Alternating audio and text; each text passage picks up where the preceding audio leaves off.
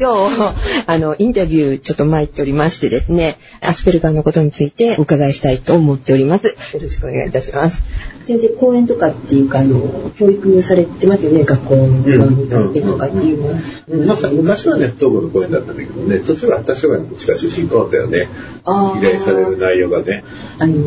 このアスペルガーの診断っていうか専門にされたのはいつぐらいからですか？専門ってないんだけどねあなんですか、うん、まあ、あの、それだけたくさん人が来るというだけの話でね。ああ、やはりここを頼って。うん、いうか、不登校のことか、引きこもりのことか、はい、学校不適応のことか、いろんな子を見ていくと、はい、その中にアスペラの子がたくさんいるのよね。ああ、そうですか。うん、だから、私は見ますよって言ってて来たわけじゃなくて、はい。いろんな子を見てたら、その中にアスペラの子供がたくさんいましたっていう流れなんだよね。それだけ増えてきたんですか？それとも前からあったけど。まあ増えてるっていう人とね前からあったけどこれぐらい前からねたくさんいたともらえると思うんだけどね。あそうですか、うん、ただやっぱり今学校現場が厳しくなってるのと、はい、ただやっぱりあの私はちょっと特にねクールダウンが必要なのよね。嫌なことがあったり疲れたらその後でクールダウンがね今ねできなくなってるのが大きいんだと思う。昔は学校で嫌なことがあっても帰り道にね、こう寄り道したり船遊びしたり、川遊びしたり家に帰ったらじいさんばあさんが話してくれたり、だからクールダウンっていうのは自分の好きなことに没頭したりとか、ね、それからこう一人でのんびりしたりっていうのがクールダウンなのよね、まあ、人によって違うけどそれからゆっくり話を聞いて、ね、くれたりとか。でその日にクールダウンしちゃうと嫌なことっていうのは結構流れて蓄積しないのよね。やっぱり今の子って別に私の子だけじゃなくてもクールダウンする場面がないよね。そうですね。ゲームはね、クールダウンには軽くはなる。まあ、ゲームもクールダウンにならないわけではないんだけど、やっぱり人間を通してのクールダウンじゃないから、やっぱりね、クールダウンとね、スッキリ感はないんだろうね。なんか騙し騙しのクーラーみたいな感じになるので。学校が終わったら塾で習い事だってびっしりのスケジュールの子多いですからね。だから昔はね、クールダウンがね、もっとできてたんだと思う。家に帰ったらじいさんばあさんにねわけのわからんこと話してもじいさんばあさん話聞いてくれたりすると、うん、やっぱ話するとねそれでクールダウンできるから、うん、やっぱ増えてきてるっていうよりは昔はアスペルガーを持ってっても、ねこうマイナス部分がクールダウンできたりとかして、結構プラス面を生かしてね、あの生活できる環境だったんだろうね。じゃあにはね別にね60、70の人と話してても、あこの人はスペルガーだなって人はいるもんね。でも社会の中でそれなりにね、昔はねちょっと凝り性みたいな人とかね、職人課題みたいな人たくさんおられてね。してね。いい方が逃してたので、本ごまかさずにね、こう一生懸命ね、もう、あの、人に認められたいってタイプの人もいれば、人に認められるトークよりも、自分が納得いくことをしたいっていうタイプがそういう人多いから、自分が納得することをまずやりたいっていう人は評価されたからね、昔は。今なかなか評価してくれないよね。そうですね。そういう人って効率悪いとか言ってね、今の日本の経済社会はね。それでやっぱりね、あそこの人はベータっていうより前から悪いたんだろうけども、やっぱりそんなにね、こう自分自身がもうね、奇跡を起こす程度が少なかったんだろうね。わ、かりました。それはその古文の代表的な症状。まあ、一般的によく見るのはね、知覚過敏だよね。知覚過敏あの、音とか。そうか、一つは聴覚過敏で、はい、だから非常に賑やかなところが疲れる。それからまあ聴覚過敏で、まあ嫌いな音があったりとかね、はいから自分が何かしてる時に他から音が入ってくると落ち着かないんだよね。はい、だからあの中学高校なんかでやっぱり安ペレの子供さんが一番普通に思うのは賑やかなクラスざわざわしたクラスとか、はい、からあの先生が急に怒鳴るとかね、はい、そうすると他の子はそれで一日終わるけどアスペレの子はねぐっと疲れてくるんだよね。だからアスペラの子供さんでもいじめとかいろんなことにあって学校が疲れるっていうでも明らかにそうだなって分かるのとアスペルガだと分からないとで単にクラスが賑やかなこと以外何も分からないんだよね。うん、で、マスペラのことがそれがものすごい苦痛。うん、だから他の人だとね、こう何か一つの音に集中できるんだけど、はい、アスペラの人って全部の音にはまんべんなく入ってきたりするので、はい、とってもしんどいんだよね。全てが入ってくる。同じ音量で入ってくる感じ。だから普通は先生の声を聞きながら外で車の音を聞いてても、先生の音に集中できるけど、それがなかなか難しいんだよね。ただ100%入り込んでると逆に何も他の音は取れないけど、だからさ、賑やかなとこ、ざわついてるとこ、で自分のか一つのものは大丈夫なんだよね。だから自分が興味のある音楽でこう聴いてるもん OK なんだよね。だからずっとウォークマンつけてる子もいるけど、他の音遮断するためにつけてる子もいるんだよね。あの、旗目からずっとね、結構うるさい音聞いてるから、賑やかな音大丈夫だと勘違いする人がいるんだよね。でも本人はウォークマンを聞くことによって、他のうるさい音をできるだけ遮断するために聞いてるという子もいるんだよね。勉強しながら聞くっていうのは勉強に集中できないって思うんですけどそうではなくて。まあそれはねちょっと人によって理由は違うけど、だから静かな中だったらいいんだろうけどちょっとした外の車の音とか、ね、こう兄弟の喋り声がダメっていう子はもう聞いてるしかもう音楽を聴きながらの方がいいということですね。あとは視覚過敏ってね似たものに非常に過敏なだから視覚過敏があるから逆に言えばあの記憶力がほとんど視覚的にくる。耳からね入ったのはコピーはできるんだけど、はい、応用は効かないんだよね。だからあの理解と記憶は違うから物事を理解するには絵で描いてるとか目で見た方が理解しやすいんだよね。聞いた文章そのままこう喋ることはコピーだからできるんだけど、うん、その文章の意味がどうかっていうことはまた別なんだよね。だから先生が言われたことをその通りちゃんと喋れるから理解してるとか覚えてると思ったら単にコピーで喋ってるだけなんで意味が分かってないことがあるんだよね。だから先生の使う難しい言葉を聞いてそのまま喋っていったら間違いな使い方したりとかね。だからあの説明するときとか、あのそういった記憶の良さは見れるから、だからまあその辺ではね、物の記憶は大体目でいく。記憶がいいんで、勉強にはいいんだけどね、やっぱりあの嫌なことも記憶しやすいので、ダッシュバックしやすいとかね。うん物忘れが多いっていうのと、それはまた別に。物忘れが多いや。だから記憶っていうのはね、あの記憶を忘れてたのはとってもいいんだけど、好きなものとかは努力せずに入ってくると多いんだよね。だから別にあの覚えようと思って覚えてるわけじゃなくて、自然に覚えていける。嫌なことを忘れようと思っても覚えてしまう。で、興味のないことは頭に入る。それだけの話なんだよね。だからこれ好きなことは努力せずに覚えれる。はい、嫌なことは忘れたいのに覚える。ね、興味のないことは覚えない。っていうだけの話なんだよね。ものすごく記憶がいい子でも自分の関心ない子だったらね、もうすぐ忘れてたりとかね。うん、だからなかなか勉強に役に立つけど、それが本人がこうハマるかハマらないかの問題で、周りがさせるさせない人はなかなか難しい。ただやっぱりこうね、精神的不安定になるとね、なかなか覚えなかったりとか、やっぱりこう嫌な思い出があるとね、こういじめられたとか、それがなかなか忘れられないとか、職場でね、こう非常に、ね、きついこと言われると、なんかそれが流せなくて、ずっとまた言られるんじゃないかという感じで、だから記憶がいいとね、便利な時と、ね、忘れることによって、なんとか世の中みんな動いてるのに忘れられないというしんどさがあるんだよね。その辺が忘れが大体人の。まあ小さい頃は、匂いとかね、味に敏感だけど、やっぱり社会生活していく上では、やっぱり聴覚、視覚の方が、まあ、良きにつけ、足気につけ、影響していくという感じですね。自閉症とまた違うんです自閉症、まあ、いわゆるこう、自閉症の中にカナータイプとアスペルガタイプがあるんですね。は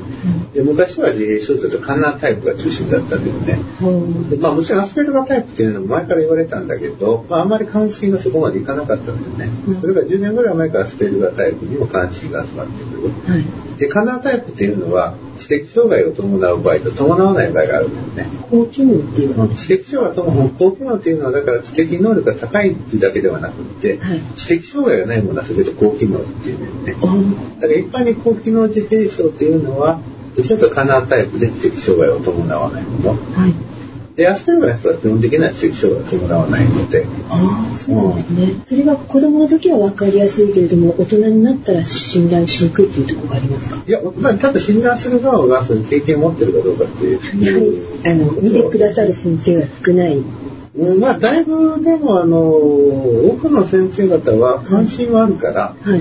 全くね、知識がないというわけではない。結構保健師さんたちとか、進化の先生、小児科先生たちにもそれなりに関心は皆さんいて、今関わっているので、全くわからないわけではないんですね。ただやっぱり女の子なんかは結構会話能力高い子もいるので、1対1で喋るとね、はい、普通に喋れる子がいるので、はいそれとアスペリアの子供さんってね、場の雰囲気読めないとはよく言うけど、はい、実際的には人に気を使う子が多いので、結構ね、人前では礼儀正しかったりとか、気を使うので、はい、ちょっとね、こう経験的にあまり見てないと、あの、この子がっていう感じなのよね。でもよくよく聞いていくと、そうなんだなっていうのが分かってきたりする。じゃあやはりあの時間をかけて見ていかないとわからない子は多い。いいでしょうか？まあ分かりやすい子はすぐに分かるけどね。やっぱりそれは、あのね、幼児小小さい頃のこう生活のこととか、うん、やっぱ興味のこだわりとかね、そういう集中の仕方とか、聴覚過敏とかが、こう、まあ、ある程度比較的分かって、やっぱりここはね、そうなんだろうなって分かるんだけど、うん、なかなかそういう情報がないことがね、分かりづらい子もいる。時々ね、自分はね、片付けられないね、こんな ADD ってあるよね。うん、ね、よく。はい。あれだと思ってね、来る人がいるんだけど、はい、命中するとアスペルガーだなっていうことが多いんだよね、大人の人は。っていうのは、あの、片付けられないっていうのは人と比べてわかるんだけど、はい、小学過敏っていうのは人と比べたことがないから、だから自分は音が苦手だけど、うるさいのは苦手だけど、他の人は大丈夫だということはわからないんだよね。私、テレビが苦手って思うんですけども、うん、もしかしたらって思った方がいいですいや、まあ、まあ、一つだけでは無理だよ。あそうですか。やっぱり基本的にはその生育歴の中でのいろんな困ったせいね、ずっとあの、いろいろこうね、こう、打ち当たったこととかね。だから音なんかでもね、最良音量で聞いてるようにしてテレビとか。テレビ入るともうなかなか他のことができないとか、テレビ見てるとき横で声が人が喋ると怒るとか。でももう一つ一つの症状はね、大なり小なり、誰しもが持ってる可能性もあるから、やっぱり診断は総合的にね、それを見ていくのでね。まあ、あとは、まあ、抽象的なことが苦手。本人はね、結構意外とね、抽象的な言葉使わないよね。自分なりの意味があって。だから抽象的な言葉を喋るから、周りの人はそういう気づかないこと多いのよね。ところが人の言うことはなかなか抽象的に言い回されるとわからない。だから実はと死後実語を喋ったりとか、ね、具体的な言葉で喋喋ってあげないとわからないんだよね。うん、子供ってね、自分がわかんないという意識がないから、きょとんとしたりするんだよね。それから生返事したりとかね。そうするとなんか分かってるもんだと周りが思ってしまって、うん、そうすると本人理解してないから、指示通りしない。そうするとせっかく言ったのにとかね、サボってるとか怠けてるみたいな感じになるし。うんだから同時に2つのことが苦手なので、はい、1つはスタートからゴールまでいかないとダメなんで、はい、何かをしながら何々をするとか、うん、何かをやってると石入れるっていうのはダメ。で何か一つのことを集中して何か頼むと全く入らない子もいれば、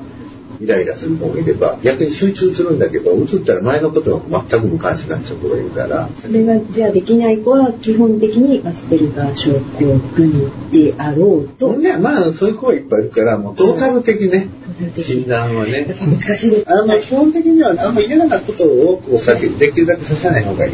嫌なことをね頑張らせるともうそれが恐怖体験になっちゃうんだよね、だ社会で生きていくためには何が必要かというと恐怖体験をできるだけさせとかないことね。ああそうなんですね。うん、やっぱり集団恐怖とか人間恐怖に入っちゃうとこう一歩引いちゃうんで、あそこは子供さんで疲れたりするとこうすぐに疲れてやっていい人少ないんだよね。頑張って頑張っていくから、うん、やっぱ半年ね無理しちゃうんだよね、うん、だから一度ダウンしちゃうとしばらくはねこのダウンから復活する時期がやっぱり何ヶ月かいるのよ、うん、やっぱりだからあのその何ヶ月かゆっくりとの無理としてまたゆっくり考えていかないとあの次から次にねこうダウンして23日休んだらもういいでしょみたいなことしちゃうと辛くなってくるしそれは大人でも言えることです大人のアスリートもそうだしねですねはいわかりましたえっ、ー、と、メールをいただいておりまして、この中に質問がございますね。医師に相談すれば何かに行けばいいのでしょうかそう、大人の方でアスペルガーじゃないかって、あの、ちょっとご自分で思われてるらしいんですけども、その方は病院に行ったら、あの、診断は断られるということだったんですよ。まあの診断はそこまでねこうなかなか学習を持ってやれますっていうのは難しいと思うしね、ただ大人の人が診断をして何を求めるのかっていうところもあるんだよね。小中学校であればねアスペルガーと診断することによって特別支援学級に入学したりとか、はい、あるいはあの、ね、通常学級の中でもアスペルガーですけどのでということで、はい、結構高校生でもね学校の先生がそれなりに理解してくれるようになってきてるんだけど、はい大人の場合ね、職場の中でアスペルガーですからといって、じゃあ周りの方が、まあある程度ね、配慮してくれるとこもあるんだろうけど、はい、まだまだ厳しいよね。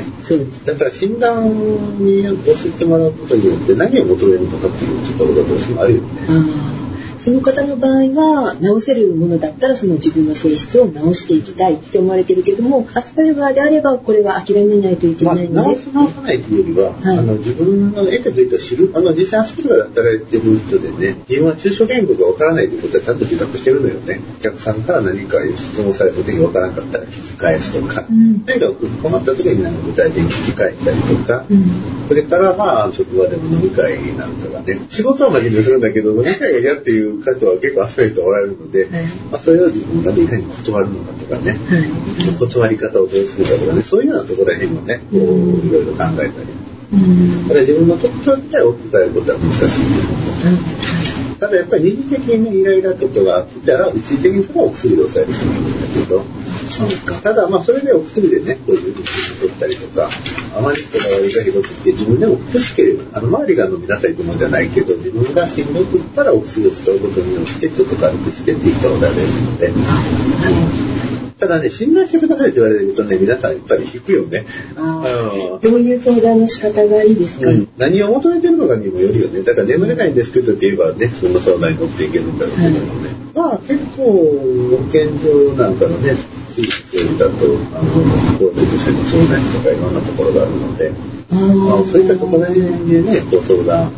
されてもいいけどもね。県の機関だったりとかですね。保健研修とか。それはもうね、県によって違うからね。あそうなんですね。まあ、県によってもね、どの程度できてるのかできてないのかっていうのはちょっと違うんで、まあでも発達障害支援センターっていうのがね、はい。で各県にあるし、はい、それは大人も行けますか？まあ大人も、基本的には大人も見ることになってるけど、あはい。やっぱりね、まだまだ自治体間の格差は大きいんで、あそうなんですね。うん。だから精神保健センターの方も発達障害に関してはかなりここ数年ね、やっぱり相談者が増えてきてるので、はい。まあ相談には乗られると思うど、それも各自治体間によって違うし、はいただやっぱり相談行がね、何を求めてるのかでね、診断を求めてるのか、でも診断を求めた時に何か不都合があるから診断を求めてるわけでね、そうですねそのはい不都合が何かっていうところら辺を相談に行くっていう感じだよね。そこをきちんと自分の中で整理してから行かれた方がいいっていうことですねただ診断してって言われたら多分跳ねられるだろうっていうことです診ね、断してって言われると、ね、注射して分かるわけでもなし、採血して分かる。数値が出るわけじゃないからね。だからやっぱりある意味で経験診断みたいになってくるので。うん。だから診断はね、私は私は出してマスクレだと思うよって言ったら次に何が来るかだよね。うん。はい、うんじゃあそれがね、会社に理解してもらえるかというと、まあ、上司で理解してくれる人もいるかもしれないし、うん。行ってからといってそれがどうしたって言われるかもしれないし、で帰って悪くなって人間関係がっていう場合もありますよね。なんか診断してもらったら解決するわけではないのよね。診断するということと、それが良くなるということは別に。はいだから逆に言えばよく学校の先生なんかがね、ご本人にアスペルガーだと教えてあげなさいっていう人がいるんだけど、それは聴覚過敏を教えて、そしたら自分が聴覚過敏に気がついてはい、聴覚過敏が我慢できるようになるだろうみたいな、そういうことをストーリーを考えるのよね。あそれはね、車椅子の人にね車椅子だと教えてあげたら、階段登れるようになるって言ってるのとうん。同じ発想なんだけど、だから学校の先生が告知した方がいいですよってよく言われるんだけど、それは本人が自分の努力でね、困ったものを直させろというようなことをカウンセリング言ってるようなもんだから、自然の中でね、こう自分がこううまくいかないことの部分が、一つ自分の違いが自覚できていった人なんかだとね、それが、あ、それはそういうもんだっていう感じで自分の中で自覚したり、そこの中で告知されると、いうことになるんだけど、ました。じゃあ次の質問なんですけど、日本国内においての認知度。認知度は増えてきてるけどね、まあまだまだ、逆にアスペルガーだっていう言葉が広まりすぎてるんで、はい。まあ逆に言えばね、分かった気になってる人が多くて困ってるところがあるのよね。でアスペルガーってセンサー万別だし、はい。ねあの、賑やかなね、こう、カラオケに行くのが好きな人もいれば嫌いな人もいるし、うん。ゲーセンに行くのが好きな人もいれば嫌いな人もいるからう、ん。ね、こうどんどんアスペルガー人でもね、内心空間の中では友達が欲しい欲しいと思って、友達求めてる人もいれば、うんもう一切友達はいない方が私いいですっていう人もいるのよね。アスペルガーイコール知的障害、知障だってっていうふうに見下げた感じでネットで炎上したりとかする時があるんですけども、知的障害ではない。知的障害とアスペルガーと全然別の次元の話になるから、知的障害というのは知的な能力が老人よりも低いか年齢層よりも低いかどうかであって、はい、アスペルガーの人でもそうであれば知的障害で診断するしアスペルガーっていうのはそういう発達者の特徴でね、はい、知的障害っていうのはその社会制度を利用する意味での知的障害っていうのは、もうある程度 IQ 測定に行ったりするからね。やっぱ典型的なタイプの人一人二人見ちゃうと、分かった気になっちゃう人もいるのよね、はい、だから学校のーなんかでも一人二人典型的なアスペルガーの人見ちゃうと自分分かった気になっちゃって、でなんか大丈夫分かってますからみたいな感じになったりするので。よく言うじゃないですか空気が読めない人はみたいなこと言いますけど全てがそうではないいやもう空気が読めないっていうよりはもう多くの人は、ね、気を使いすぎてくたびれてるパターンの方が扱いの方がいい、はい。まあ、逆に言えば人が読めないので人に一生懸命合わせてるのかもしれないけどだから嫌われないようにとかあ嫌われないようにとか、人から悪い目で見られないように感じて人に合わせるのが下手なくせに人に合わせすぎて人一倍気づか倒れるっていうのがでも倒れる直前まで頑張るからまたね。あじゃあ私みたいにあの気を使わない頑張らないタイプは違いますね。いや、まあ、気を使わなくてもいいよ。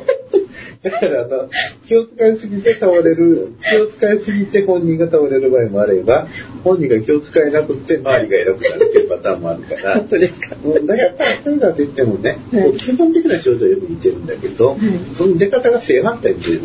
場合がねああ、やっぱりちょっと難しいですね。自己判断はできないですね。うん。まあ、ただ、あの、周りの人がね、アスペルガーだと思って、あの、いわゆるバカにするとかね、引き下げるんじゃなくて、アスペルガーの人を適切に支援するやり方を身につけとかれて、こう、ね、支援にすると、アスペルガーじゃなかったからといってマイナスになることはない。いいですね、だから自分の子供がアスペルガーと分からなくても、はい、アスペルガーだと思ってきちっと対応したら、マイナス効果になることはないんだよね。じゃあこういうことっていうのはアスペルガーの人はこういう症状ですよっていうのをみんなに知ってもらって周りが理解を持って接することが大事だと先生は、うん、アスペルガーの特徴を理解するだけじゃなくて、はい、その人の得て増えたらちょっと教科書的なところ必ずしも一致しないとこあるから。はい。だから、例えばどっかにいたアスペルガーだって言われても、どっかに病院行ったら今そうとは思わないみたいな、ね、うん、こういろんな診断がまだまだ下るから、でどの診断がどうこうっていうのはまだまだ難しくなってきました。であ最後にアスペルガー症候群に似たもので高機能自閉症というものがあるようですがアスペルガー症候群と具体的にどう違うまあ実際的にはカナータイプの、はい、こう知的障害のないの一般に高機能自閉症というのて、はい、また高機能でアスペルガーをぶつけて高機能発達障害とかね読んだりとかまああの辺は、だからね使ってる人たちがそこまで厳密にね使い分けてるわけでもないし、はい実際にこう面接してるとねアスペルガーと鼻タイプの高機能自閉症とちょっとなんかどっちでも診断つけるそうなね人もいるしね、まあ、基本的にはある程度こう言語の障害みたいなのがあんまり明確にみたいな目立たない。鼻タイプの人っていうのは恩返しみたいな感じでね、で喋ってきたりされるけど、はい、あの、まあ、スペインの人はね、特に女の子なんかがスペインのこと喋ってるともう、人一倍綺麗に喋る人もいるし、むしろ活動的な子もいるし、だからスペインっていうとなんかあのね、こう、太みではなくて、ものすごく活動的にリーダー的にやる子だから。じゃあ先生の方で、その、診断を下すっていうのは、かなり時間がかかる。まあ、典型的な子はよくわかるけどね。はい。ありがとうございました。